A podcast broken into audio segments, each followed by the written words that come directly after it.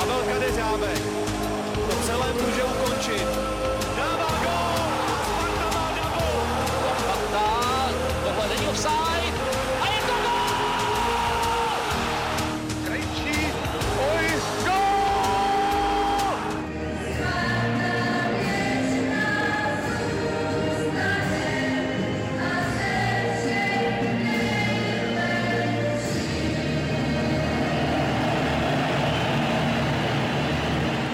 Ahoj Spartěni, vítejte u 54. dílu fotbalového podcastu Spartanských novin. Naším dnešním hostem je ředitel komunikace AC Sparta Praha Ondřej Kasík. Dobrý den. Dále u mikrofonu sedí i Honza Šťastný. Ahoj. A zdraví také Vláďa Dobrovolný. Jak Ondro se máte? Nám řekněte na úvod takhle po sezóně, eh, jak se pro vás změnil život eh, za poslední rok, kdy se změnil život všem díky koronaviru, co je, co je pro vás jiné a jak eh, situaci teďka zvládáte? Já jsem, eh, kromě toho, že jsem po sezóně, tak jsem po dovolené, takže se mám výborně. Načerpal jsem spoustu hlavně psychických sil, protože eh, fyzických sil po rodinné dovolené člověk obvykle nemá nejvíc z celého roku. Jsme tady všichni ve víru fakt velkých změn, eh, změny vizuální identity, nového dodavatele eh, sportovního vybavení, takže se určitě nenudíme, ale vnímám, že nás to průřezově celým klubem strašně baví, naplňuje a dodává nám to elán. Navíc jsme vlastně ani neměli tentokrát moc dlouho na to vypadnout z toho našeho klasického režimu, protože hráči měli volno vlastně 14 dní, eh, takže eh, vám netrvá potom eh, těch pár dní klasických znovu najet na ten standardní poměrně tvrdý pracovní režim. Když jste zmínil novou identitu, tak řekl byste nám třeba něco víc, jak probíhalo, probíhalo jednání s Adidasem, jak eh, třeba, eh, jak, jaké změny jsou pro vás ty nejdůležitější, co se týká ať už Adidasu nebo nové, nové identity jako celku. Začnu Adidasem, respektive začnu Nikem. Eh, Myslím si, že stejně jako spousta spartianských fanoušků jsme si asi nedokázali představit, že by Spartu oblékal někdy někdo jiný než Nike. Ta spolupráce a její letitost byla něco naprosto neuvěřitelného, protože spolupracovat 26 nebo 27 let s jednou sportovní značkou je fakt velký unikát. Ehm, My Nike vděčíme za hodně, ta spolupráce v průběhu alespoň těch 13 let, kdy jsem tady já, nebo necelých 13 let, ehm, nám přinesla spoustu zkušeností, spoustu kontaktů, spoustu kvalitních společných projektů, spoustu eh, dresů. Eh, Myslím si, že některé ty dresy pro, řekněme, v uvozovkách staromilce teď nabývají ještě víc na hodnotě. Eh, Takže eh, za prvé velké poděkování Nike. Eh, Nicméně byli jsme v situaci, kdy jsme mohli jít do otevřeného výběrového řízení, ve kterém vyhrál ten nejlepší. A to nebyl Nike, a byl to Adidas. A byl nejlepší Adidas ve své podstatě asi ve všech kritériích, která jsme si nastavili. A, Možná ne úplně ve všech, ale v těch klíčových. A, Za prvé to byla kvalita vybavení, a, proto jsme tenhle výběr konzultovali poměrně významně i s, se zástupci sportovního úseku a s hráči. Využili jsme tohle výběrové řízení i k tomu, abychom si vyzkoušeli, jaké to je, když do toho výběru je zapojený opravdu celý klub, ať už od finančního úseku, který zkoumá ekonomické parametry, přes hráče, kteří reálně potom nosí to oblečení, uh, zaměstnance, kteří zároveň jsou ale i fanoušky, takže to vidí tou optikou fanoušků a, a zároveň i vlastně nás všech a vedení a, z pohledu posuzování, jaký brand typově by měl Spartu oblékat. Tam jsme si řekli, že by to ideálně měl být Nike nebo Adidas. že jsou to za nás všechny vlastně ty dva top brandy s vlastně nespochybnitelnou historií, ale kvalitou jak kopaček pro hráče, tak merchandisingu pro fanoušky, tak sílou té značky, což si myslíme, že je jako pořád ve vnímání Sparty strašně důležitý, abychom se spojovali eh, s dominantníma brandama. Takže eh, to bylo strašně, eh, strašně vlastně zajímavý období, který trvalo, pokud se nepletu, tři nebo čtyři měsíce. Měli jsme na to nějaký čas a ten výsledek vlastně eh, Spartianská obec a celá veřejnost eh, zná asi 14 dní a podle ohlasů věřím, že se nám to povedlo. Eh, samozřejmě, že ta největší věc je představení domácího dresu, ale když se kouknu na ohlasy k představení venkovního dresu, když vidím další kolekce, které jsou připravené, když vidím za kulisami spolupráci s Adidasem, když vidím, um, že uh, naši klíčoví hráči se stanou ambasadory Adidasu v České republice, tak uh, mám pocit, že to vlastně všem dělá radost. My jsme, abych ještě možná trošku víc uh, rozvedl kritéria, která my jsme měli, protože věřím, že to některý fanoušky bude zajímat, tak eh, ta kvalita samozřejmě byla jedna věc. Eh, my jsme byli eh, zároveň velmi zvědaví, jak si stojíme z pohledu těchto velkých značek, jak nás ocení budgetem, který nám věnují, přičemž jsme měli požadavek na výrazně vyšší budget pro první sezonu spolupráce, tak abychom převlékli kompletně celý klub. Nedovedli jsme si představit, že by naši desetiletí, jedenáctiletí kloučci na Strahově eh, dojížděli rok nebo dva eh, v jiném vybavení, než který má A tým nebo B nebo A tým Holek, eh, protože by to nevytvářelo tu jednotu, kterou my si představujeme. Blíží se termín otevření tréninkového centra na Strahově, ale zároveň, což je velká věc, ale zároveň jsme nechtěli dopustit to, aby se tam potkávaly eh, dvě jinak oblečené skupiny lidí. Že to bylo, to byla, to bylo důležitý kritérium, aby jsme dostali budget na to, aby jsme celý ten klub převlíkli v první sezóně. Eh, zároveň jsme zkoumali, jak hodně ty značky zajímají fanoušci, jak eh, hodně budou chtít investovat eh, do prodejních kanálů, do podpory eh, fanshopu a, a zároveň jedna z těch, jedno z těch rozhodování, který bylo taky velmi důležitý a velmi složitý vlastně, bylo vybrat značku, která produkuje kopačky, ty nejkvalitnější, a nebo firmu, která produkuje jenom sportovní oblečení. A s tím, že bychom vlastně našim hráčům dali vlastně volnost nosit libovolné kopačky.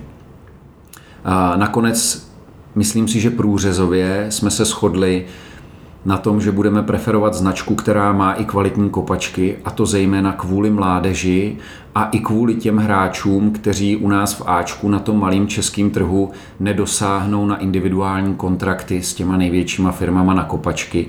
To znamená, postavili bychom je do situace, aby si kopačky sami kupovali, anebo my bychom potom museli mít nějaký eh, další budget a další spolupráci jako speciálně na kopačky, což jsme taky nechtěli. Takže na první otázku nebo druhou odpovídám asi pět minut, ale jsem toho plný a já věřím, že i z pohledu fanouška, i z pohledu lidí uvnitř eh, se to povedlo a vybrali jsme správně. Chápu to správně tak, že teda hráči uh, nemusí nosit Adidas, můžou, pokud, pokud jsou stopení, nebo jsou mají nějakou individuální domluvu, myslím, že má Carlson je s někým domluvený a těch hráčů bude asi víc, takže můžou nosit normálně kopačky, které jim sedí, které jim vyhovují. Mm-hmm. Uh, tohle byla poměrně důležitá věc při vyjednáváních o novém, já tomu říkám, produktový partner, o novém produktovém partnerovi, protože jsme sledovali, jaký požadavek ta daná firma bude mít. Nakonec jsme došli k nějak, s Adidasem k nějakému kompromisu, to znamená, není to tak, že si každý hráč může nosit kopačky značky, kterou chce, ale na druhou stranu, pokud je mu nabídnutý osobní kontrakt, ten osobní kontrakt má nějaké parametry, pak může hrát v kopačkách jiných značek. E, je to věc, e, nebo rozhodnutí, nebo to závěrečný kritérium, který je stanovený eh, pro to nošení kopaček jiných značek. K tomu jsme došli společně s hráči A týmu, kteří v tom skutečně hráli poměrně velkou roli, takže věříme, že, že jsme v téměř ideální situaci, ne v v ideální situaci asi nebudete nikdy, ale v téměř ideální situaci, kdy říkáme, pokud nemáš individuální kontrakt, tady máš adidasky, nespochybnitelnou kvalitu a pokud dosáhneš na, nějaký, na nějakou osobní spolupráci, pak můžeš nosit kopačky jiných značek. Typově se tohle bude týkat Adama Hloška například, který bude pokračovat v Nike a není jediný. Zároveň ale k tomu chci říct, že mám velkou radost, že naši klíčoví hráči, minimálně někteří z nich se stanou i ambasadory Adidasu v Čechách a my jsme si na tom ověřili, že není zas tak velký problém po deseti letech obouvání kopaček jedné značky přezout eh, do Adidasu. Asi nejde prozradit, o koho se bude třeba konkrétně jednat, kdo, nebo kdo, kdo se může stát ambasadorem Adidasu. Eh, já si myslím, že to bylo dost čitelné z toho videa, v rámci kterého jsme předváděli nebo představovali nové dresy. Eh, jedním z nich bude Bořek Dočkal. Eh, jedná se o dalších. Každopádně všichni čtyři kluci, kteří představovali ten dres ve videu, Michal Sáček, Lukáš Juliš, Martin Vitík a Bořek Dočkal, budou součástí hráčského programu Adidasu v Čechách. Když se ještě zastavíme u dresů, my jsme se tu před natáčením lehce bavili o tom, že když by pokračoval Nike, tak bychom nedostali speciální úpravu, byl by to katalogový dres, můžete tuhle tu věc i rozvést třeba, protože to je taky, bych řekl, z pohledu fanouška zajímavá věc a ještě doplňující otázka možná k dresu, jak probíhala cenotvorba, protože o tom se taky hodně diskutovalo, kolik nový dres tak může stát. Eh, teď, jestli si to dobře pamatuju, tak ty nové, jakoby, co máme teďka z Adidasu, tak jsou levnější, než byly Nike. A vlastně je to současně ne replika, ale stejný dres a replika vůbec tedy nebude. Tak jestli třeba nějaké pozadí, jak jste k tomu došli, byste nám poodhalil. Když tak mi pak připomínejte postupně všechny ty otázky, eh, které jste pokládal. Já začnu tím, že eh, i tohle jsme v rámci toho výběru dost důsledně zvažovali. Klíčem bylo, zda s náma daná značka chce spolupracovat napřímo nebo přes nějakého prostředníka, čili distributora, což je v Čechách obvyklý model fungování v Lize. My jsme si věřili natolik, že skutečně chceme exkluzivní marketingovou smlouvu o spolupráci přímo s tím brandem. V rámci toho nás Adidas zařadil do kategorie klubů, které mají garantovaný individuální přístup. Nechci k tomu říct, že budeme mít stejnou péči jako Bayern Mnichov nebo Real Madrid. Na druhou stranu nebudeme odkázáni na téměř katalogový výběr dresů. Což by se nám, bohužel, eh, mohlo stát při pokračování spolupráce s Nikem.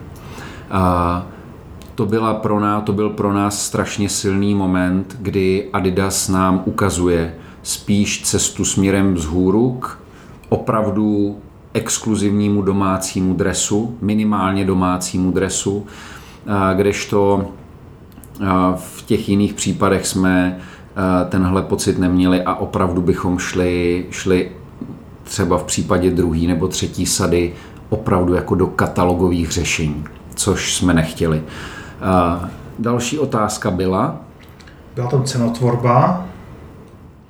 S ohledem na to, že ta spolupráce teď začíná a my máme i jako klub velkou ambici oslovit co nejširší část spartianské obce tím novým produktem, novým logem, novou vizuální identitou, novým produktovým partnerem, tak ta cena nového domácího dresu je o něco nižší, než bude u dalších domácích dresů a je to opravdu nějaký strategický marketingový tah zacílený na fanoušky.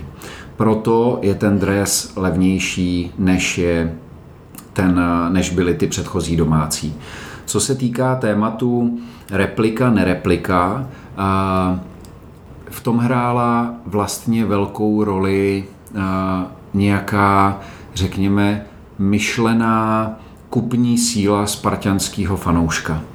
My si myslíme, že ten domácí dres je opravdu tak unikátní produkt, že si nemyslím, že k němu budeme dělat eh, do budoucna repliky jenom proto, že stojí tisíc korun. Že je to artikl, který prostě tu částku kolem dvou tisíc eh, jako naplňuje tou svojí kvalitou. A a I proto vlastně tenhle dres je ten identický, eh, který mají hráči a zároveň se z toho dá vyčíst i úplně strategický přístup těm věcem.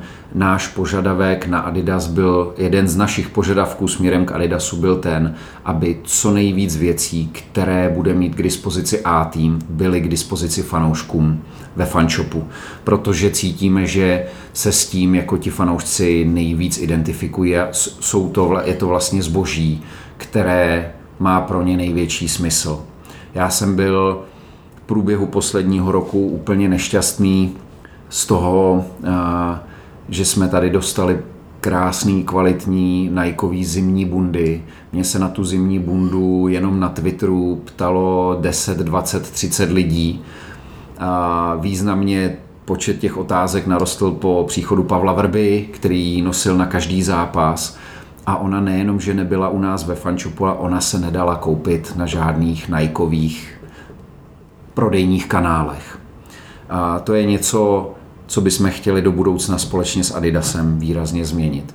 Neříkám tím, že uvidíte na nějakým hráči jednu konkrétní kšiltovku, jedny konkrétní kecky, batoh, cestovní tašku a všechno tohle bude k dispozici. Ale určitě jsme chtěli, aby to byly ty základní věci, jako, je, jako jsou produkty z vycházkové kolekce, tréninkové kolekce a, a samozřejmě dresů. Tréninková kolekce, ta modrá bude kdy? Pokud mám správné informace, tak by to mělo být někdy v půlce července. V tuhle chvíli se fanshop zejména soustředil na distribuci domácího dresu a ten prvotní nápor, který byl spojený s dresem, nejenom teda domácím, ale i venkovním. Zároveň to je další pochvala pro Adidas a další věc, proč jsme se rozhodli jít touhle cestou. Máme dámský dres, což je i pro faninky, myslím, velmi zajímavý a je to velmi zajímavý pro naše holky, který prostě mi vysvětlovali, jaký je rozdíl v tom dánským a pánským střihu, že opravdu to pro ně je velká hodnota. Ehm, od prvního dne, což taky nebylo, prodáváme i venkovní dres, takže jsme se soustředili s ohledem na to, že tento týden jsme vlastně zveřejnili podobu dresu, a dneska, eh, když natáčíme ve čtvrtek, jsme spustili prodej permanentek, na který je vlastně výrazně navázaná i sleva na, na nákup nového domácího dresu. Takže jsme, co se týká e-shopu, eh, všichni společně, ale hlavně, hlavně fotbalmány chtěli být připraveni na, na, na, na to, jak co nejrychleji dostat eh, ten nový dres k lidem.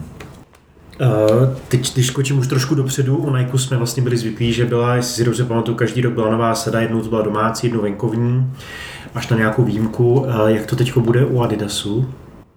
Co můžu říct, je, že tenhle domácí dres budeme mít jednu sezonu jak to bude dál, protože tam půjde taky o to, jestli přidávat třetí sadu nebo jestli kombinovat dvě.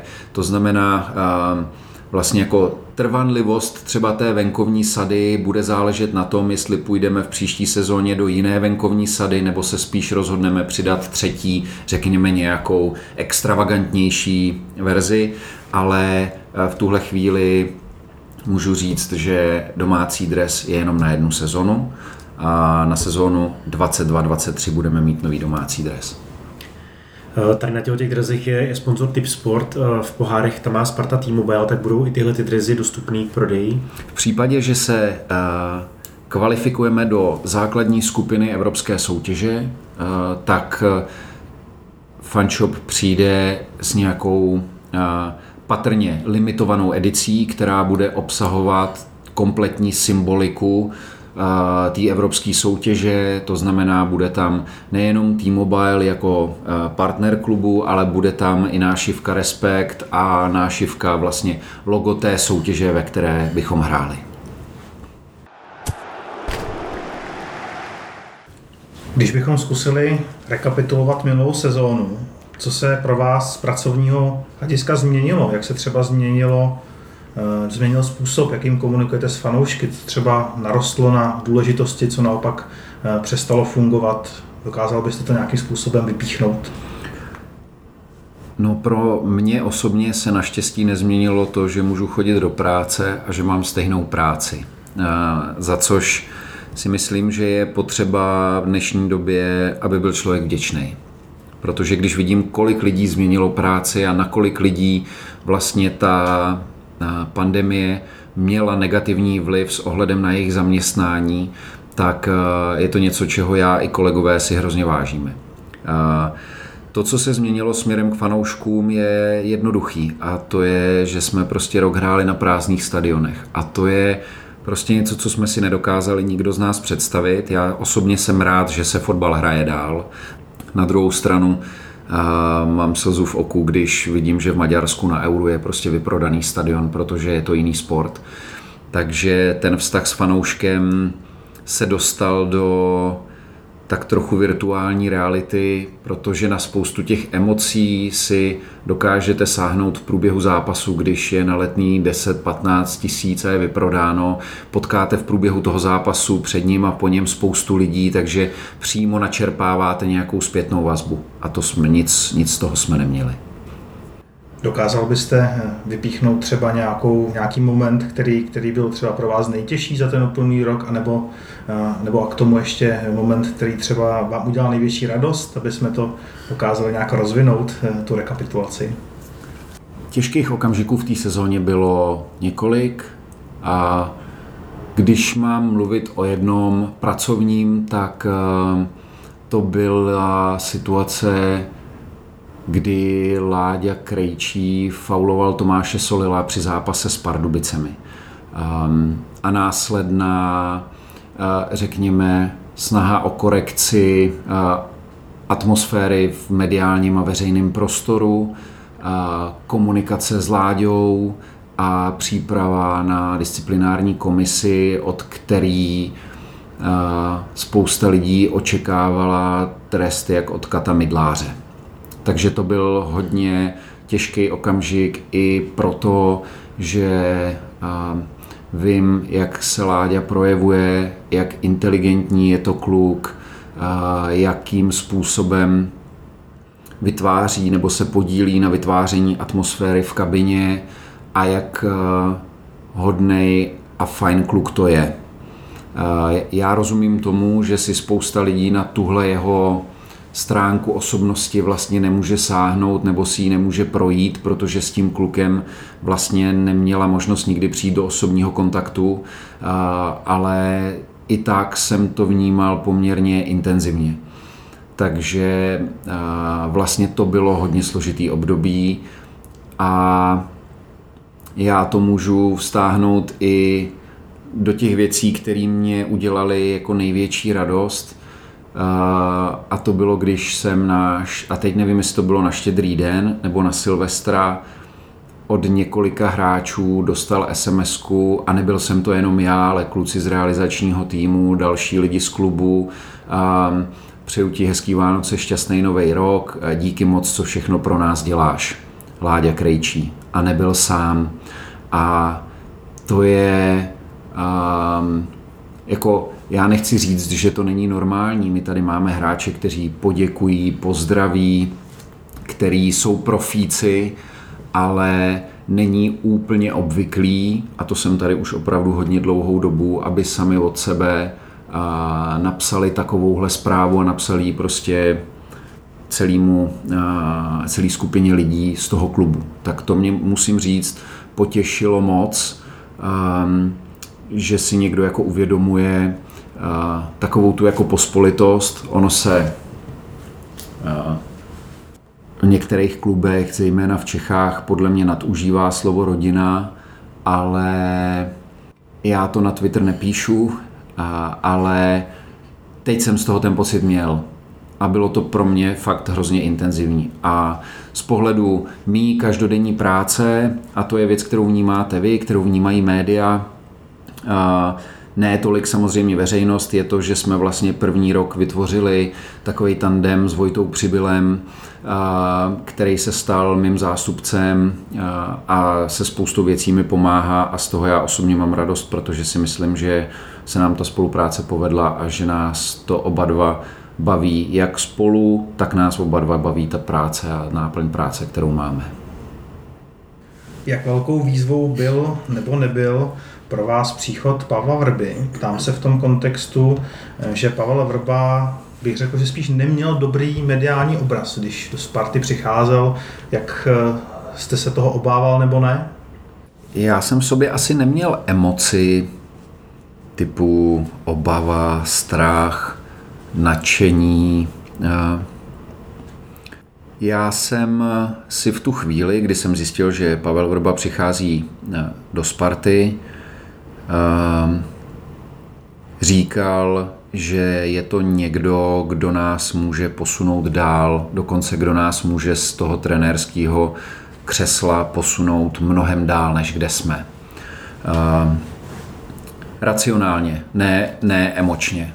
Takže uh, neměl jsem v tom žádný uh, žádný jako emoční kolaps, ať už jako do pozitivna nebo do negativna. Uh, vlastně byl jsem rád, že Pavel Vrba přichází kvůli tomu, co jsem vám řekl.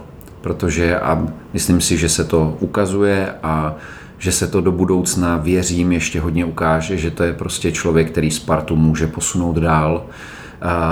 Zároveň je to chlap, který si myslím velmi dobře zapadl do struktury toho klubu. Vidím, jak umí komunikovat s hráči, vidím, jak probíhají porady se sportovním úsekem, jak, jak probíhají debaty o příchodu nových hráčů.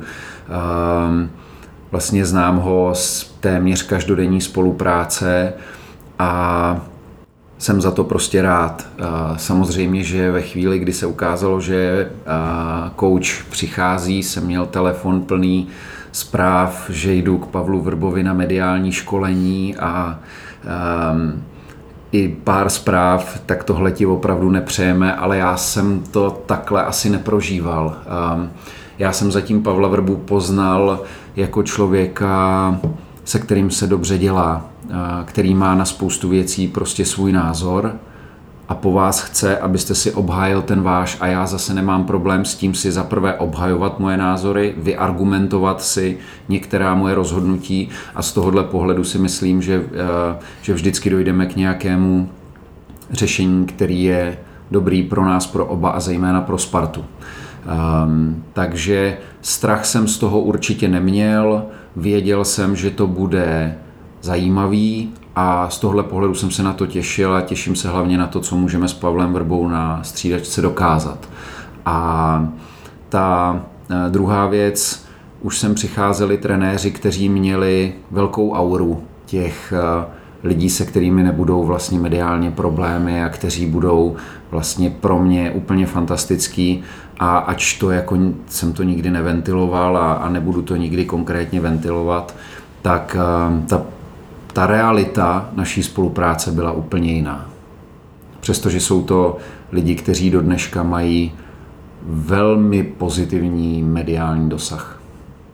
Překvapila vás v momentě představení nového trenéra Pavla Vrby eh, reakce velké části fanoušků, která byla negativní a teď neumím asi úplně přesně rozklíčovat, nakolik to bylo eh, rivalitou z dob Plzně, nebo nakolik to bylo třeba tím již zmiňovaným mediálním obrazem, nebo jste počítali, že reakce můžou být takhle různorodé? Já jsem dokonce měl za úkol od vedení a od Toma Rosického připravit pro, pro ně nějakou řekněme, kratoučkou analýzu toho, jakým způsobem by příchod Pavla Vrby byl vnímaný fanoušky. Myslím si, že jsem se v těch svých predikcích téměř nespletl. To znamená, nepřekvapilo nás to. My musíme být realisti, ale vlastně i když, i co jsem mohl být u některých uh, diskuzí vedení, tak uh, mi rozhodující to, to, co chtějí ti lidé, kteří jsou tady na těch odpovědných pozicích. Uh, ne, že bychom primárně to věřím, že se, eh, že se nikdy nestalo, primárně chtěli udělat něco, co by šlo proti fanouškům. Ale konkrétně v tomhle případě jsem cítil, že i za cenu jistého rizika, eh, nepochopení toho kroku ze strany možná i docela velké skupiny fanoušků klubu, jsme interně tak přesvědčení o tom, že nás Pavel Vrba posune dál, že, že vlastně v těch prvních dnech pro nás bylo důležité dostat do veřejného prostoru a k našim fanouškům argumenty, proč se tak stalo, spíš než sledování té zpětné vazby, která, která podle mě se vyvíjela v čase hodně podobně jako reakce fanoušků na novou identitu. Znamená taky, eh, to byl jeden z mých argumentů před vedením, eh, neposuzujme celou situaci podle prvního dne a prvních hodin po představení nového trenéra. Je problémem nebo problémem, jak se vypořádáváte s tím, že třeba někteří novináři mají s Pavlem Vrbou, řekněme, delší minulost a částečně si to přenáší e, i třeba do současnosti. Komplikuje vám to nějak práci nebo, nebo je to vlastně marginální věc? Ona to ve fotbale není úplně neobvyklá věc. Eh, po celou dobu toho, co se setkávám s médií a s novináři eh, tady ve Spartě a co mám navnímaný od kolegů, ať už z ligových klubů nebo z reprezentace, eh, vždycky existuje nějaký pnutí nebo nesoulad mezi konkrétním hráčem nebo konkrétním trenérem a konkrétním novinářem. Myslím si, že v případě Pavla Vrby to v posledních letech eh, bylo nejvíc na očích, ale eh, protože ty vztahy ze své podstaty jsou komplikovaný, tak to není tak, že všichni by byli se všemi kamarády a životní přátelé a Pavel Vrba a já by jsme měli problémy zrovna s konkrétními novináři. Je to něco, o co jsme poprosili i kouče, aby se to pro nás jako při začátku spolupráce a po dobu průběhu spolupráce nestalo nějakým důležitým faktorem při prezentaci Sparty směrem k médiím. Velmi, velmi intenzivním z pohledu emocí eh, tématem v posledních měsíců byl i Sedian Plavšič. Když zkusíme eh, se odrazit eh, od toho momentu, kdy se na veřejnost dostala informace, že by měl u nás skončit a přesouvat se jinam. Jaké jste zvažoval varianty, jak na to reagovat a proč, proč jste se rozhodli jako klub nereagovat a vy jste potom tlumočil vlastně víceméně to vyjádření, co dával samotný hráč k sobě na Instagram, tak vy jste ho parafrázoval potom na Twitter, ale klub se k tomu nijak nevyjadřoval až do chvíle, než bylo hotovo. Tak jen my si nám třeba popíšete, jaké varianty by byly na stole a proč jste se rozhodli komunikovat tímto způsobem. Eh, já mám jednu vlastnost, eh, která eh, na mě občas tak trochu vadí mojí ženě a to je, že rád věřím lidem. A my jsme v tu chvíli eh, ještě jinak. Pro nás to nebyla úplně novinka. Od Eura 21 eh, existovaly určitý signály, že ty jednání probíhají, dokonce, že ty jednání jsou uzavřený. Eh, nicméně fakticky se můžete podívat do nějakého registru profesionálních smluv a tam žádná takováhle smlouva zaregistrovaná nebyla, tam, byl, tam svítilo, že Srdžan Plavšič je hráč Sparty a přestože by mohl do budoucna s nikým minimálně formálně po splnění těch fotbalových administrativních požadavků směrem k fačru a, a, a dalším institucím, že k ničemu takovému v té době nedošlo. A tak se jdete zeptat toho hráče, což já jsem udělal. Se Sergeanem jsme o tom nějakým způsobem mluvili a já jsem já jsem rád chtěl věřit tomu, co říká. Samozřejmě mám svůj jistý autokorekční mechanismus v mozku, nebo jak to nazvat, i přesto, že jsem si nebyl stoprocentně jistý, že mě někdo nelže, tak jsem zvolil tuhle strategii. Prostě jít ven s tím, co říká hráč. Klub k tomu mohl vydat stanovisko, který by ale muselo nějakým způsobem být konfrontační vůči vlastnímu hráči, což e, jsme nechtěli. Vlastně nechcete vyvíjet atmosféru, kdy, kdy klub jde do nějakého ostrého sporu s hráčem, anebo vydáte stanovisko, že si s hráčem promluvíme. No takový nemá cenu vydávat.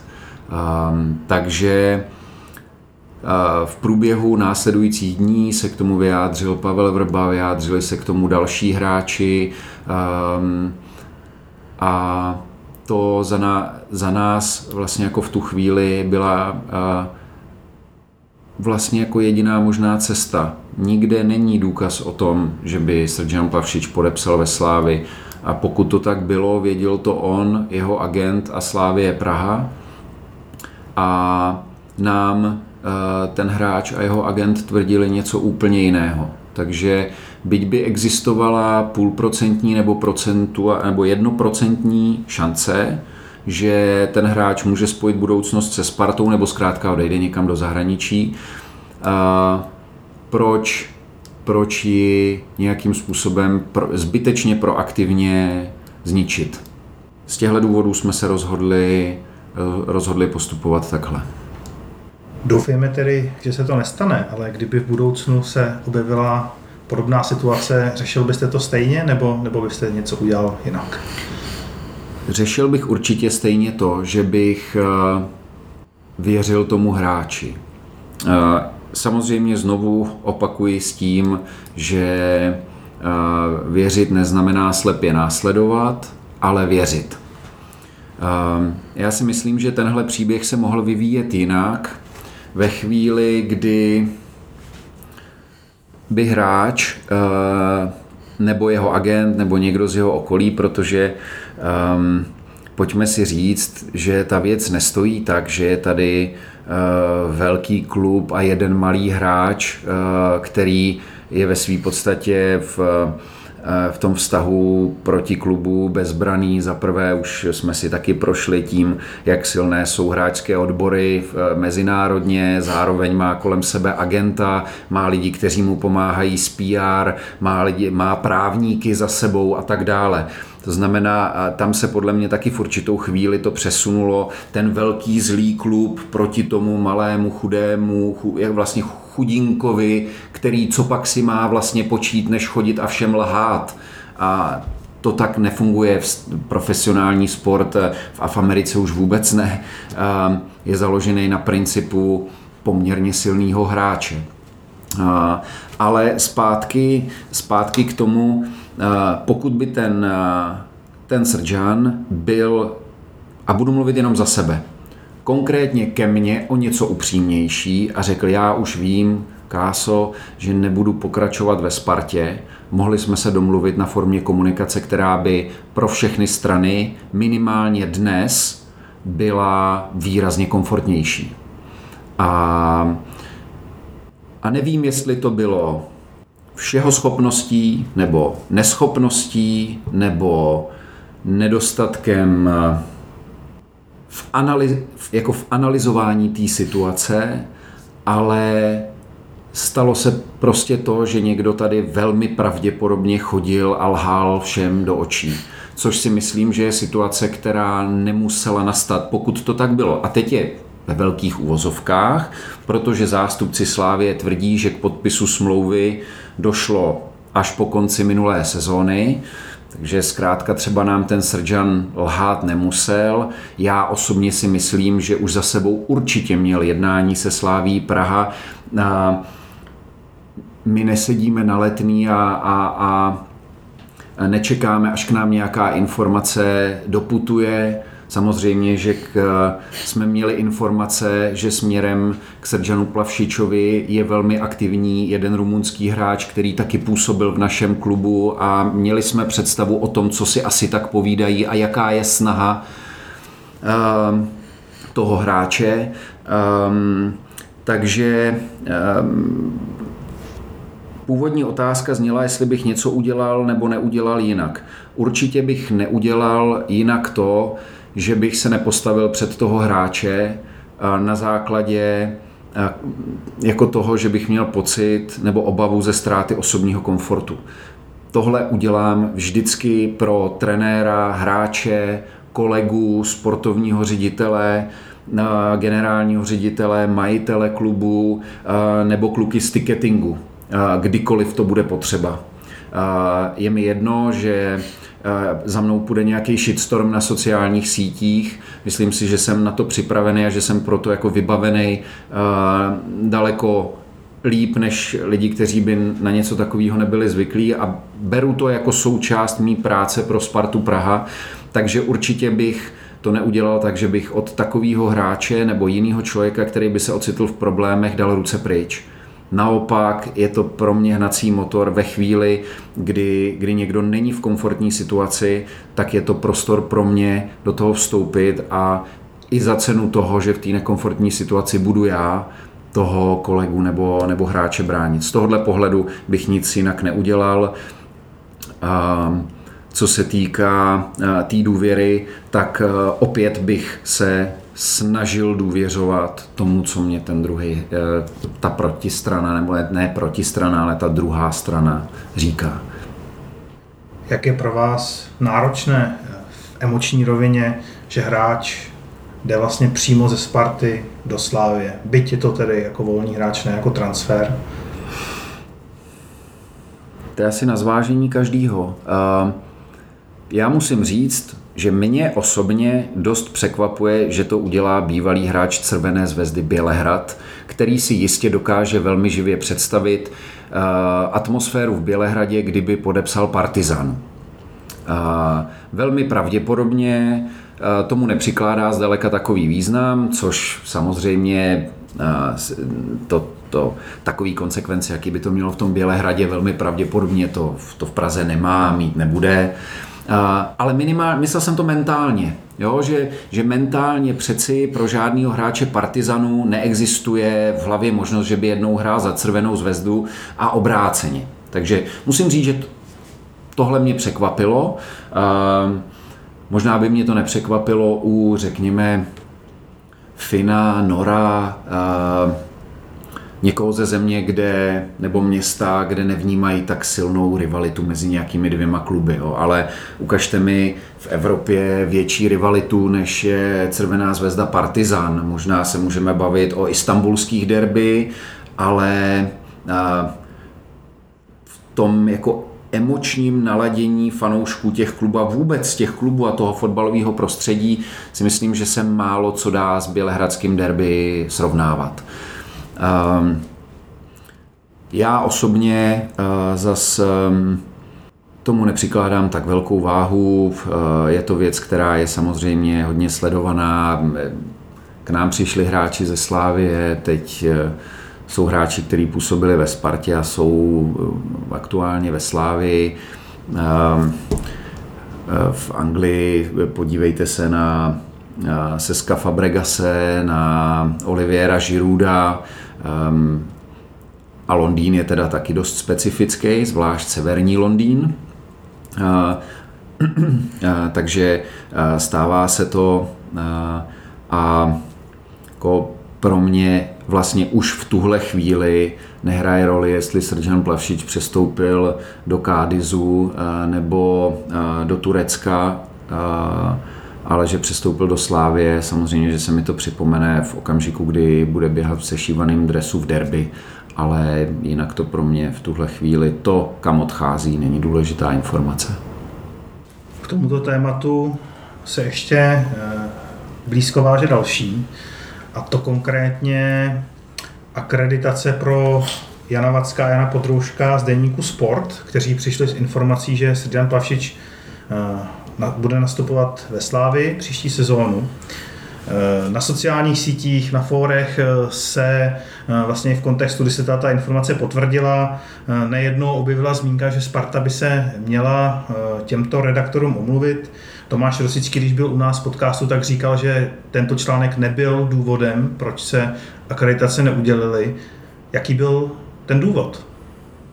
Pro nás je to samozřejmě velmi složitý téma. Ehm, já pak ještě rozvedu eh, nějaký naše myšlenkové pochody směrem k odebrání akreditace na derby. Abych odpověděl na otázku, jestli se budeme omlouvat nebo ne, my jsme v jednáních, který jsme s Deníkem Sport vedli, protože to nebyla zákupová válka, ale my jsme spolu komunikovali, jenom ne ve veřejném prostoru, povětšinou ne ve veřejném prostoru. Um, uh, Deník Sport a jeho zástupci se od nás dozvěděli, jaké poznatky a informace nás k tomuhle kroku vedou. S ohledem na to, že už na další zápas redaktoři sportu, včetně Jana Vacka, akreditaci získali. Bavíme se o spolupráci směrem do budoucna, ty vztahy necítím jako vyhrocený. Nepůjdu do většího detailu, než eh, do toho, že tím důvodem byl eh, za mě za prvé způsob práce s informacemi, což je samozřejmě velmi složitá novinářská disciplína, způsob práce s informacemi a se zdroji a aktivní analyzování svých informačních zdrojů a časů, kdy vám sdělují nějakou informaci. Malá odbočka na fakultě sociálních věd, kterou jsem studoval, byl velmi zajímavý názor od jednoho významného mediálního odborníka, který říkal, že neexistuje investigativní novinařina, ale že jenom existují novináři, kterým někdo dává informaci, protože má prospěch z toho, že ta informace je zveřejněná. Což je samozřejmě hrozně zajímavý a já si to vždycky tak v hlavě jako připomenu eh, při těch velkých investigativních kauzách a snažím se na to trošku, a teď nemyslím fotbalových, snažím se na to nahlížet eh, třeba i z druhé strany. A druhá, to znamená způsob práce se zdroji a vyhodnocování informací od zdrojů. A ta druhá, která se už za mě k tomu článku konkrétně váže, je nemo, nemožnost vyjádřit se v první verzi ke znění toho textu, respektive ne ke znění toho textu, ale tam úplně chyběl prostor pro naše vyjádření, což si myslím, že v takhle složitý situaci je něco, co by se stát nemělo. Já chápu, že pro novináře má samozřejmě jako velký význam dát nějakou solo informaci, dělá vám to čísla, zvyšuje to hodnotu inzerce, kterou máte. Na druhou stranu, zkrátka jako v takhle závažné věci, minimálně s nějakým, řekněme, hodinovým předstihem, s prostorem pro vyjádření, prostě zavolat, říct, máme tuhle informaci, za hodinu bude zveřejněna, buď nám k ní do hodiny dáte stanovisko, nebo, nebo s tím jdeme ven bez vás. A to je za mě prostě jako něco, co se ani v tomhle konkrétním případě, ani v jiném případě by se jako stát nemělo.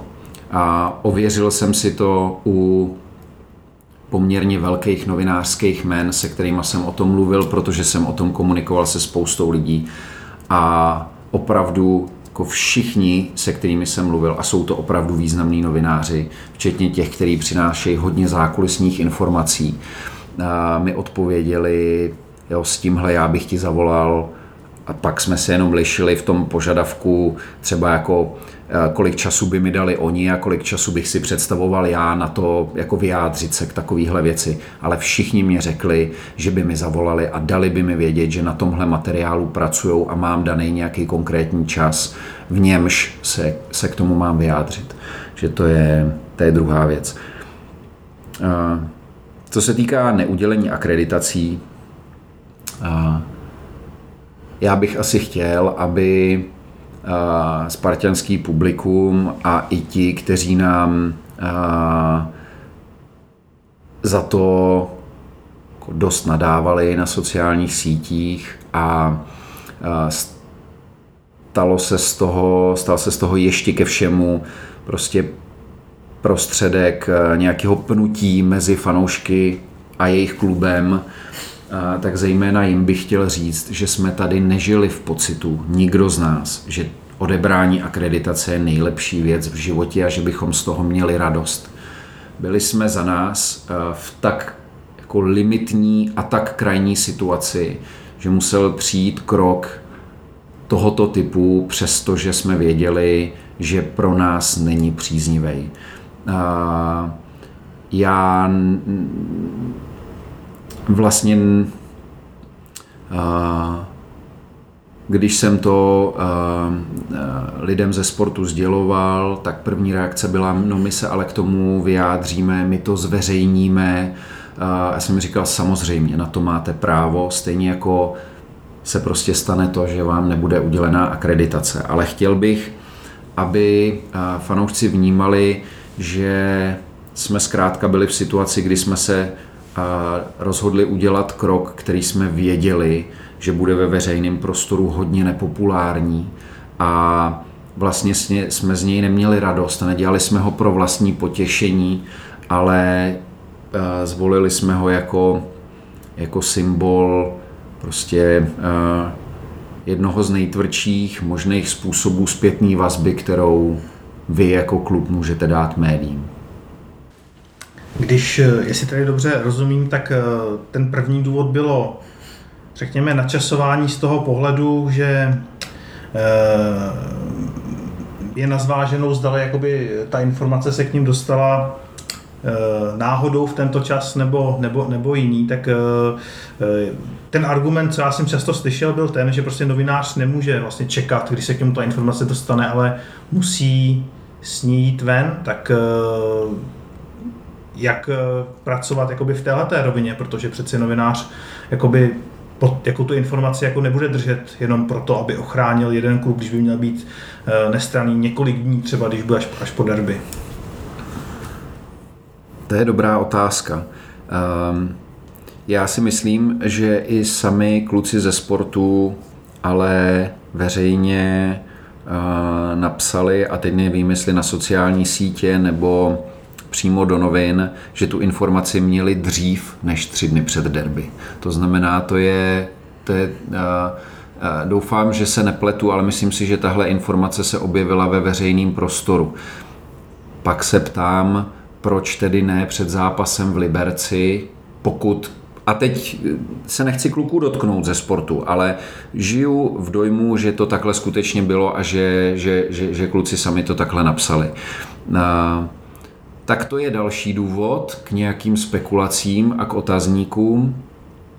A pak ale samozřejmě souhlasím s tvrzením, že, že novinář, pokud nějakou informaci má, tak by ji zveřejnit měl. Za mě by měl analyzovat, kdo a proč mu tu informaci dává a potom jakoby s ní nějakým způsobem dál pracovat. Bavíme se čistě o rovině teorie skutečně, já vím o spoustě věcech z českého fotbalu, o kterých vím, že o nich vědí novináři a nikde jsem si je nepřečetl. A to znamená, pokud tady budeme probírat e, jako lekci mediální gramotnosti a e, konstruovat e, odborný mediální věci, pak s vámi souhlasím, ale ta praxe skutečně vypadá trochu jinak, protože někdy to, co nezveřejníte o vás, vypovídá ještě víc než něco, co zveřejníte. Častým argumentem k této věci bylo i to, že, nebo bylo, byla i otázka, nakolik má klub právo vybírat si, kdo bude o ní psát, to vlastně že souvisí s tím, kdo se může na ten zápas přijít podívat. Eh, jak vnímáte vlastně jakoby tuhletu otázku? To znamená... Klub určitě má právo eh, vybrat si, eh, která média pustí na stadion, ale teď mám na mysli z pohledu relevance těch médií. Zejména prostě klub nemůže dávat akreditaci každému už jenom kvůli kapacitě a zároveň já skutečně nebudu vydávat akreditace na zápasy s Chelsea nebo na, s AC Milan s těmi největšími kluby typově automoto magazínům a dalším. Takže z tohohle pohledu určitě klub musí mít zachovaný právo z pohledu relevance toho média a jeho dosahu. Já třeba dávám akreditace regionálním novinářům, když když tady hraje Brno, tak chtějí eh, tři, čtyři novináři z Brna přijet na ten zápas, ale pokud by ti tři, čtyři novináři z Brna eh, požádali o akreditaci na derby, tak už jim prostě nevyjdu vstříc, protože eh, se se musí dostat spíš zástupci celorepublikových redakcí. Zároveň, pokud mě znovu někdo z těch brněnských novinářů napíše, můžu mít tři, akredit, e, tři akreditace na ligový zápas v kuse, protože do Ivančického deníku píšu příběh Adama Hloška, tak už to zase smysl dává. Jinak, jinak pokud, pokud píšete, nebo prostě pokud se budeme bavit o těch médiích s celostátním dosahem, pak by tady eh, na stadionu být měli prostě znovu, ale z pohledu relevance, z pohledu eh, prostě toho, eh, jak velký mají zásah a, a tak. I proto prostě tohle byla reakce jednorázová, nikoliv dlouhodobá. A v rámci daného média, eh, jak se na to díváte, jestli si může klub vybírat třeba konkrétního novináře? Teď můžeme třeba přejít do nějaké, řekněme, obecné teoretické roviny. Jako klub byste nebyli spokojeni s nějakým novinářem z jednoho média, nemusí to říkám být nikdo konkrétní. Eh, jak byste to řešil? Já si vlastně myslím, že je v zájmu obou dvou těch stran, aby o tom klubu psal uh, někdo, kdo primárně necítí klubu či tomu klubu nějakou nenávist nebo nenávist eh, k některému z reprezentantů toho klubu. Opravdu si myslím, že nemůže pomoct vztahům a je úplně jedno, jestli se bavíme o Manchesteru United nebo o Spartě nebo o Slávii nebo o Ferencvároši, když eh, o tom klubu bude z daného listu nebo televize nebo internetového portálu referovat někdo, o kom víte, že má opravdu silnou negativní antipatii k některému z důležitých zástupců toho klubu. Takže si myslím, že pro obě strany je modelově i prakticky výhodnější, když je to někdo, kdo nemá výrazně narušený vztahy e, s tím klubem, přestože ten vztah je vždycky strašně takový elektrizující, je, je napjatý, což vyplývá z podstaty novinářské práce.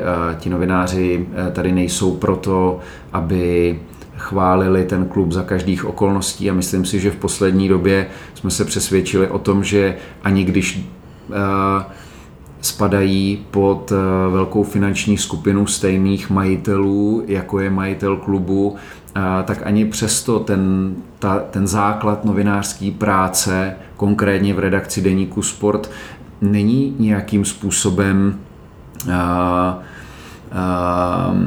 jako pozměněný. Jo? Na, na, naše vztahy vlastně jako z média je jedno, jestli je to deník sport, nebo je to blesk, nebo je to mladá fronta, která patří do, do, do jiné skupiny, nebo je to seznám, který patří do jiné skupiny. Ty, ty vztahy jsou podobně napjatý, ehm, samozřejmě s ohledem na to, jak kritickou dobou si procházíte nebo neprocházíte, ale um, jako za mě um, a dneska už čistě za zástupce klubu už se na to opravdu jako, a to říkám upřímně, neumím podívat jako ten zástupce média, byť jsem jim před 15 lety byl, ale už prostě tak dlouho nejsem, že bych si na to netroufnul, ale čistě z mého osobního pohledu říkám, že si nemyslím, že obecně spolupráci konkrétního média s konkrétním klubem pomůže to, když to médium bude vysílat někoho, kdo cítí jako nenávist, antipatii, zlobu,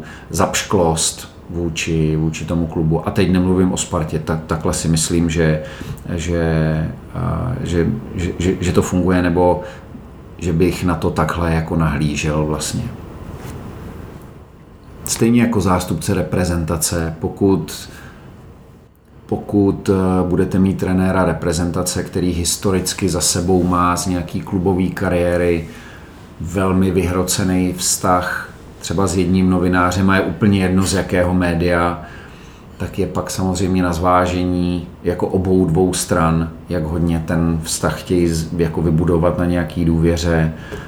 Um, ale to je tím jenom říkám, že to nevnímám jako klubovou věc a to je, nebo nejenom fotbalovou věc, si myslím, že to je věci individuálních sportů, taky jako pokud atlet, judista, koliv cítí nějakou jako antipatii s konkrétním novinářem, tak přece já bych postupoval tak, že na jeho tiskové konference nebo jeho mistrovství světa asi nebudu jako nebudu chtít, aby tam k téhle konfrontaci nebo na olympijské hry, aby, aby k ní do, do, eh, docházelo. Můžu se mílit, eh, opravdu jako zástupce média nejsem dlouho. Věřím, že by mi šéf redaktoři eh, mohli protiargumentovat tím, že je to naopak vztah, který vyhledávají Naopak, že to je vztah, který svědčí o, řekněme, třeba novinářské nezávislosti, nebo že je to vztah, který jim může přinášet situace, eh, jejichž popis se pak bude víc prodávat v těch médiích. A to znamená, určitě by to byla nějaká diskuze. Já teď říkám, s jakým názorem bych do té diskuze přicházel já. Jak se vlastně může klub eh, bránit, jak může reagovat na, na, na, na nějaké spekulace, naštění, eh, cokoliv, co se, co se o klubu píše, co, co mu může nějakým způsobem uškodit? Já bych to ještě doplnil tuhleto otázku, protože uh, ono, vlastně jakoby to médium samotný disponuje mnohem větším zásahem, jakoby co se týká posluchačů, než ten klub a v momentě, kdy třeba servíruje nějakou informaci opakovaně, která třeba nemusí být pravdivá z toho klubu a ten konečný posluchač nebo fanoušek v našem případě si nemá možnost to nikterak ověřit, tak eh, to v něm třeba začne nahlodávat nebo uh, neumí si na to udělat vlastně jasný názor a vlastně tam furt vysí ta myšlenka, co kdyby to byla pravda. Tak co může jako klub udělat? Je to vůbec nějaké východisko nebo, nebo východisko není? No, uh, Tohle je trochu nevyrovnaný vztah a ve chvíli, kdy vlastně začnete v tom vztahu vystupovat tak, jak obvykle vystupují ta média stylem my máme tyhle, tyhle informace, um, my si, my, tohle nám nerozporujte, protože tohle my víme, tak, tak na straně některých médií cítím poměrně silnou averzi k tomu, aby klub si vlastně směl dovolit argumentovat tak, jak ale obvykle argumentují ta média. Principiálně je ten vztah nevyrovnaný, protože média mají velikou moc. Já si myslím, že většina novinářů, ať už e, se zabývají sportem, ekonomikou či politikou, to moc dobře ví a proto zvažují, co napíšou, kdy napíšou, jak budou pracovat s informacemi, protože to zároveň je samozřejmě velmi zodpovědný povolání, jako opravdu velmi zodpovědný. Asi ne, když pracujete v dezinformačním webu, ale pokud jste zástupce renomovaný redakce, pak ten tlak na vás je veliký a ten tlak, který na sebe vytváříte sám, je bez, bez pochyby určitě velký. Um, ale um, samozřejmě, že jako prakticky můžete odebrat akreditaci, můžete tomu médiu nějakou dobu třeba nevycházet vstříc v poskytování individuálních rozhovorů, to znamená nějakýho nadstandardu, což ale třeba v západním světě se týká vlastně jako nadstandard nad tiskovkama a televizníma rozhovorama se na západě děje ve své podstatě vždycky jenom pro mediální partnery toho klubu vlastně. Alespoň takovouhle já mám zkušenost. Ale e, vlastně můžete nějakým způsobem omezit tu komunikaci na profesní minimum, což je um, pozvánka uh, konkrétních novinářů na tiskové konference, všechny veřejně dostupné akce a zápasové akce, ale s tím, že jim odeberete nějaký nadstandard. Um, ale uh, ve své podstatě um, jako můžete dát vždycky vyjádření Dneska je to mnohem jednodušší, než eh, to bylo před 10-15 lety, tak jakou sílu vlastně máme konkrétně my na sociálních sítích, že tam opravdu jako disponujeme silou, um, tak uh, bránit se a um, bránit se tím způsobem, že začneme operovat vlastními argumenty a protiargumentovat a vníst do toho prostoru, minimálně do prostoru Twitteru.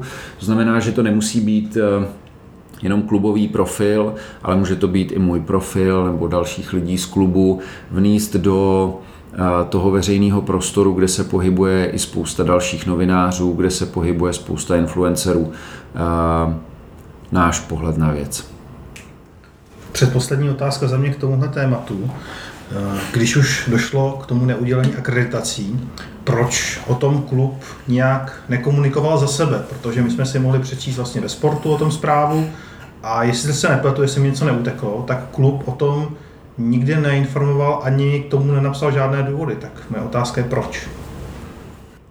Protože jsme zvolili eh, komunikaci, která se odehrávala čistě na lince Sparta Deník Sport. Eh, my jsme věděli o tom, že sport k tomu přistoupí eh, jiným způsobem, že se k tomu vyjádří eh, na vlastních stránkách, ale za nás to nejdůležitější v tu chvíli opravdu byla přímá komunikace k té redakci. Vy jste tady zmínil už před nějakou dobu uh, informaci o tom, že jste, že jste komunikovali přímo s deníkem Sport, teď jste to zopakoval. A předtím jste byl víc konkrétní s tím, že jste uh, vlastně poskytli deníku Sport konkrétní ne důkazy, ale důvody, proč neudělíte akreditace. Přesto, uh, jestli se nepětu deník Sport tím tím neargumentoval, tam to bylo čistě na tom, že nemáme akreditaci, tečka Eh, nechci vás, abyste tohoto zveřejňoval, respektuju to, že to byl vztah mezi, eh, mezi váma a Deníkem Sport, přesto pokud se Deník Sport ohání tím, že eh, je otevřený, věcný a tak dál, nechybilo vám tohle třeba v tom jejich oznámení, projevu, článku o tom, že nedostali akreditaci? Nechybělo, já si myslím, že bylo úplně logický to, jakým způsobem a s čím šli do veřejného prostoru. Um, skutečně uh, oni hájili vlastně jako uh, vlastní redakci, sami sebe, uh, hájili svůj přístup k práci. Um, to znamená, uh, ode mě tam žádná očekávání vlastně nebyla. Uh, já jsem očekával, že, že to proběhne tímhle způsobem. Taky to nebylo uh, téma pro stránky deníku Sport po týden nebo 14 dní. Byla to jedna redakce, eh, jedna reakce jedné redakce. Ehm, vlastně a protože jsem neměl žádná očekávání, tak jsem vlastně eh, způsobem komunikace sportu jako nemohl být nějak zaskočený nebo, nebo jsem si k němu nemo, nemohl ani neměl šanci vytvořit nějakou negativní emoci. Hmm, jak jste pracovali, nebo jak jste očekávali, eh, nebo takhle jinak, očekávali jste takové reakce eh, fanoušků Sparty, protože speciálně na Twitteru tam byla docela slušná řádka eh, těch, kteří to odsoudili nebo nepochopili, nebo prostě ptali se proč a co bude dál, tak očekávali jste takový, takovou reakci? Ano, ano. Nemůžu říct, že by nás to v něčem zaskočilo. Prostě bylo úplně jasný, že uh, jdeme do situace, ze které budeme mít jako naprostý minimum nebo možná žádný plusový body. I reakce vlastních fanoušků se dala očekávat. Znovu opakuju, i s vědomím toho všeho jsme se pro ten krok rozhodli. Ze Sparty obecně teď do médií uniká mnohem méně informací, než tomu bylo dřív.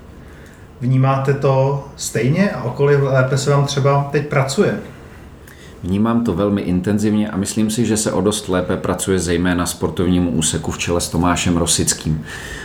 Protože se bavíme ve spoustě věcech o transferových spekulacích a um, skutečně práce uh, skautů, vedení sportovního úseku, uh, právníků je mnohem jednodušší ve chvíli, kdy ta jednání probíhají bez pozornosti veřejnosti, fanoušků a médií. Takže myslím si, že oni to oceňují a já jako jeden z lidí, který by vlastně měl mít na starosti eh, to strážit informace, eh, z toho samozřejmě mám radost taky eh, ve chvíli, kdy a, a tohle je třeba věc, kterou já ani sportu, ani žádným dalším médiím nezazlívám, když vyšla informace o tom, že Láďa Krejčí nebo Adam Hložek eh, jsou dlouhodobě zraněný. Dřív, než jsme to chtěli oznámit my jako klub, naopak se nám, to, eh, se nám povedlo tuhle informaci uchránit u Dávida Hanska, kde to byla řízená klubová komunikace. Ehm, myslím, že i u dalších hráčů, u Libora Kozáka, eh, u Lukáše Juliše kde vlastně po jednom zápase, myslím si, že v Českých Budějovicích, Pavel Vrba přišel s informací, že Lukáš Juliš bude muset podstoupit nějakou léčebnou proceduru. Ale to, co tím chci říct, to je princip práce novináře a tam já mám negativní emoci mířenou jenom k tomu, že se snažím dosledovat cestu a někdy ji i dosleduju, se snažím dosledovat cestu, jakým způsobem se k tomu novináři dostala. Ale tam není prostor na to být, eh, být naštvaný nebo jako negativně vnímat toho novináře. Já to chápu a, a, a právě proto věřím, že třeba po poslechu tohohle podcastu třeba já věřím, že hlavně naši fanoušci, kteří nám ten krok významně zazlívali a, a mně to nebylo příjemný, pochopí, jak velký rozdíly v tom byly. Třeba konkrétně my jsme s Láďou Krejčím chtěli počkat, hráli jsme pohárový utkání, pokud se nepletu, a, my jsme chtěli počkat s informací, že Láďa Krejčí je zraněný až e, do okamžiku, kdy, jak to tradičně děláme, hodina do výkopu zápasu, zveřejnění sestavy a zveřejnění injury listu tak, aby už ten trenér na to, trenér soupeře nemohl zareagovat. Sport s tím vyšel, eh, den nebo dva dopředu, myslím si, že den dopředu, což samozřejmě jako nás bolelo. Na druhou stranu, to je dobrá práce toho novináře. Moje dobrá práce potom je vysledovat cestou, kterou, cestu, kterou to k němu šlo. Eh, takže eh, myslím si, že spousta informací už od nás nejde ven. Přesto existovaly ještě nějaký informační toky, který bych rád omezil nebo zastavil. Asi nemá smysl se vás teď ptát, jestli třeba kromě Michala Kremenčíka by mohl ještě někdo přijít. No, to se mě zeptat můžete. Já bych vám mohl i odpovědět a myslím si, že bych si pak dlouze popovídal s Františkem Čuprem a s Tomášem Rosickým. Takže to nechám bez odpovědi. Eh, když jste zmínil třeba Františka Čupra, eh, dokážete třeba i vyjmenovat nebo vyzdvihnout nějaké kolegy, o kterých třeba se tolik nemluví a třeba pro fanoušky ve výsledku jsou mnohem důležitější, než, než se může zdát, protože když se řekne Sparta, tak uh, fanoušek si představí vás, představí si třeba Lukáše Pečeněho, Tomáše Rosického, Pavla Vrbu a tím to končí. dočkala. Ano, a hráče samozřejmě. tak je třeba ještě někdo z poslední doby, koho byste chtěl vyzvihnout? Třeba Tomáš Křivda se vrátil po nějaké odmlce, tak je jeho příchod v něčem znát? Já si sám sobě občas kladu otázku, jestli bychom tohle self-promo směřující k podpoře lidí, kteří pro klub pracují, neměli dělat častěji, nebo neměli dělat víc jako proaktivně. Nám i některým těm lidem je to vlastně proti srsti, protože třeba nechtějí veřejnou pozornost nebo, prostě nejs, nebo i odmítají rozhovory, protože nejsou v pozicích, kdyby vlastně jako z podstaty jejich práce pro Spartu bylo důležitý vystupovat v médiích. Protože si myslím, že těch lidí, kteří by si tohle zasloužili, je strašně moc. Jako, když říkám strašně moc, je potřeba říct si, že pro Spartu pracuje a myslím tím, ehm, nebo nemyslím tím jako trenéry, mládežnický trenéry a, a, a další lidi, ehm, jako zdaleka ne 100 lidí. Takže eh, se pohybujeme v těchto číslech. Ehm, já jsem zároveň dalek toho používat slovo rodina, prostě je sprofanovaný, nelíbí se mi. Eh, Jaromír Jágr má rodinu na Facebooku, která čítá, nevím, stovky tisíc lidí.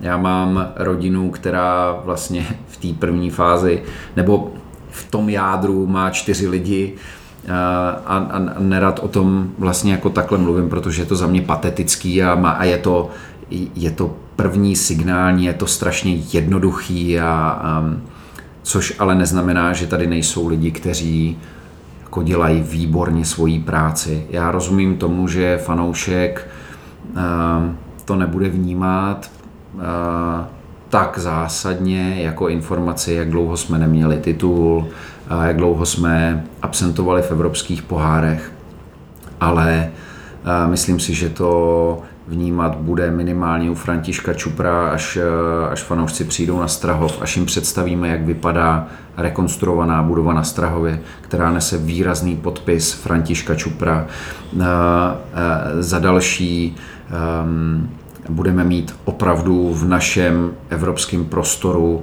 nejmodernější tréninkový centrum, srovnatelný podle mě jenom s tím vyhlášeným tréninkovým centrem v Maďarsku. František Čupr je člověk, který se významně zasloužil o to, že eh, tribuna, na který je kotel, stále vypadá takhle. Není její součástí ani v nějakým plánování eh, blízké budoucnosti administrativní budova. Eh, František Čupr je šéf, který nám dává zelenou k projektům, jako je přesektorování stadionu, na což se bohužel už logicky zapomnělo, protože prostě na stadionu rok nebyli fanoušci a spousta dalších věcí.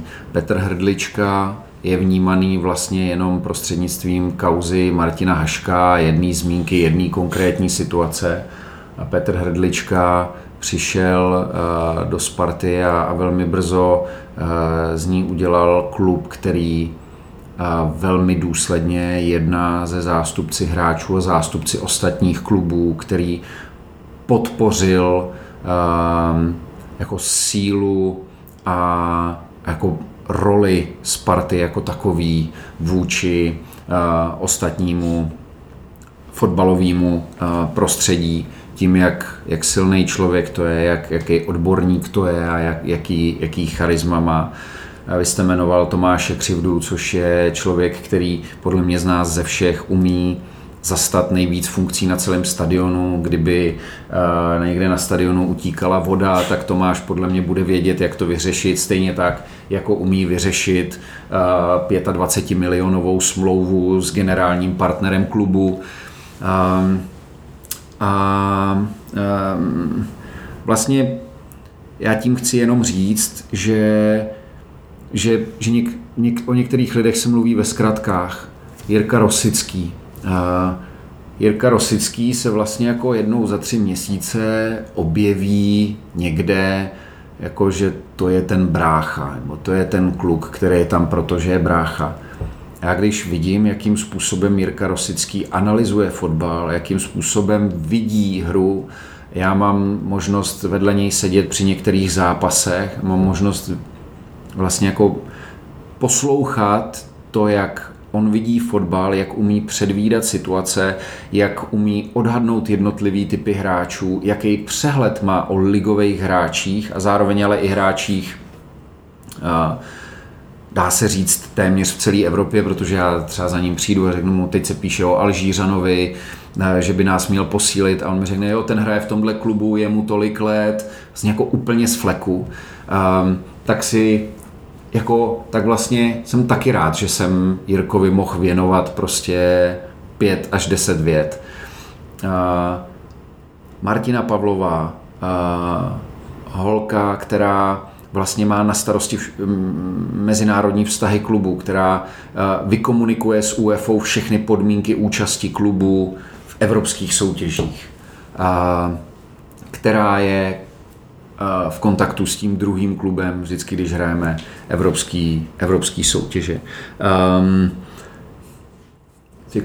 já asi už jenom budu říkat jména, aby se v tom veřejném prostoru objevili. Prostě Kuba Urbaník, finanční ředitel um, a další. Já vím, že Lukáše Pečeního není potřeba představovat. Lukáš je jeden z klíčových transferů na zaměstnaneckém patře prostě v posledních třech, čtyřech letech. Um, to, jak spolupracujeme, na, na úrovni teďka já, Tomáš Křivda, Kamil Veselý, jak se jako umíme bavit o spoustě věcech, vyhodnotit je ze spousty úhlů. Ráďa Baroň, který stojí na druhé straně té kamery, když je tam ten Lukáš, který ho vnímají ty fanoušci. A další a další. Takže já, a nevím, jestli je to moje plus nebo moje minus, já nechci vytvářet uměle v eh, mediálním prostoru tu rodinu a ne, nechci tweetovat Jirko, ty jsi moje rodina, protože jeho rodina je táta Rosický a Tomáš Rosický a jeho partnerka. A, mm, takže mně to přijde příliš takový jako patetický, až eh, řekněme jako podobný seriálům Tak jde čas a Dallas a, a, a, a, a, a dalším. Jo. Ale proč tohle celý říkám, je to, aby, protože bych chtěl, aby ti, kteří si tenhle podcast poslechnou do téhle chvíle, vlastně věděli, kdo reprezentuje ten klub, kterýmu oni celý život fandí, kterým utrácí peníze za permanentky, dresy, eh, cestují za ním po celé republice a po celé Evropě, protože si to za prvý zaslouží za mě ty lidi a zdaleka ne jenom ti, který jsem jmenoval, ale za druhý i ti fanoušci. A eh, opravdu to jako je tak, že se tady tvrdě pracuje, že jsou tady lidi, kteří eh, jsou správně na Spartě, jsou tady, jsou na těch místech, na kterých by měli být a opravdu jako pomáhají ten klub posouvat dál. Eh, jestli bych mohl jeden návrh za sebe, eh, samozřejmě nečekám, že mi odpovíte hned, ale myslím si, že pro fanoušky by bylo třeba zajímavé, když jste zmiňoval Jirko Rosického, tak třeba s ním natočit eh, nějaké klubové video, řekněme, kde by nám třeba představil svoji práci. A jako je jasný, že nám asi nebude popisovat hráče, které my sledujeme na potenciální transfer, ale třeba retrospektivně, když bychom si vzali třeba poslední posilu, Kaspra Hejera třeba, jak jsme toho hráče skautovali, proč jsme si ho vybrali, v čem jsou jeho silné stránky, co by mohl Spartě dát a jak ten proces vlastně vůbec probíhá. Třeba, že na začátku je, myslím si, 15 hráčů, z toho jsme prostě vyselektovali tři, které jsme sledovali v takovém detailu, pak jsme brali toho, viděl jsem ho na hřišti tolikrát, takhle o tom mám data, tak jenom takový návrh, ne, samozřejmě to je ad hoc vymyšlené, tak nečekám, že Eh, hned se na tom domluvíme, ale jenom Já jsem si to zapsal. Tak Já to jsem si udělal vlastně asi první poznámku eh, z tohohle rozhovoru, zapsal jsem si to, protože to je samozřejmě dobrý nápad. Na druhou stranu Jirka musí zvážit samozřejmě i my, jakým způsobem popisovat svoji práci, svoji práci s analytickými datovými programama, eh, kontakty, který využívá a tak, ale určitě ten ten nápad se mi líbí. Poslední otázka za nás. Jak velký mediální prostor dostane B tým v příští sezóně, který bude hrát druhou ligu a e, třeba kdybyste to jenom v rychlosti srovnal na mediální pozornost, kterou má Ačko, tak kolik z toho bude mít Bčko? E, B tým bude mít, respektive už má svého mluvčího, svého člověka na komunikaci, což je Vojta a bude mít i nějaký mini obsahový tým, svého fotografa a podporu obsahového týmu, který obvykle se stará jenom o Ačko. A uh, řekněme, že uh, naše očekávání jsou nastavená tak, že jsme si vědomí toho, že nemůžeme produkovat tolik materiálů o B jako o A, ale že model informování o B týmu by měl být v hrubých obrysech totožný jako u A týmu. Akorát, že preview u B nebude ve video formátu, ale bude v psaném textu. Ale mělo by stejně tak jako video preview u Ačka obsahovat pohled trenéra, pohled hráčů, představení soupeře. A, takže asi asi nelze očekávat, že videa bude tolik jako u A týmu. Bude to spíš formou textových výstupů, ale B tým od nás dostane velkou pozornost, protože si ji zaslouží. Na rozdíl od první ligy, tak v druhé lize se ne všechny zápasy vysílají v televizi. Je nějaká varianta, že by zápasy vysílala přímo Sparta? Příští týden budeme mít na tohle téma docela důležitá jednání.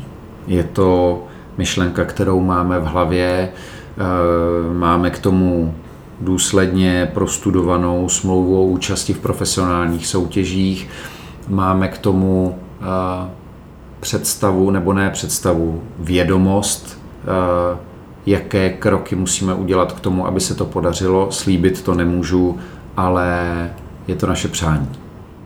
Chcete se ujmout závěrečného slova a vzkázat něco ještě posluchačům, kteří vydrželi až na konec? Um, já bych chtěl poděkovat za prvé za to, jestli doposlouchali až sem. Za druhé uh, se opravdu moc těším na stadion, uh, na rostoucí návštěvy. Zároveň si přeju, aby byli Spartěni silní i ve svých osobních životech, protože si dovedu představit, že spousta z nich opravdu v posledním roce a čtvrt neprožívá jenom ty hezké chvilky, naopak některý z nich mohli přijít do zaměstnání a jsou v těžkých životních situacích, tak bych jim chtěl popřát hodně sil a zároveň bych nám všem chtěl popřát aby jsme se co nejvíc viděli na stadionu, aby nepřišla další vlna, což se samozřejmě může stát, když se podíváme na to, jakým způsobem znovu bují epidemie na britských ostrovech, ale budu si přát, aby se nám to nestalo a čistě po sportovní stránce si budu přát úspěšnou sezonu. A, a myslím si, že tím obsazením, který tady je, ať už jsou to lidi v klubu, nejenom ty, o kterých jsem mluvil, ať je to trenér Pavel Vrba, o kterým jsme mluvili, nebo i hráči, že ať už nějakým mindsetem, tak ale i na základě tvrdé práce máme předpoklady pro to, aby sezóna 2021-2002 jako byla pro klub velmi úspěšná. A přeju si to i z pohledu vlastně nového loga, nový identity a snažil jsem se v deseti větách schrnout celý podcast. Děkuji moc za pozvání a děkuji moc za fanouškům, kteří poslouchají a naslouchají a děkuji za možnost vyjádřit se i k tématům, které jsou poměrně složitý, protože samozřejmě ten můj nebo náš pohled nikde ve veřejném prostoru ještě nezazněl. My s Honzou taky děkujeme posluchačům, že doposlouchali až sem a budeme se těšit příště naslyšenou. Mějte se hezky, nashledanou.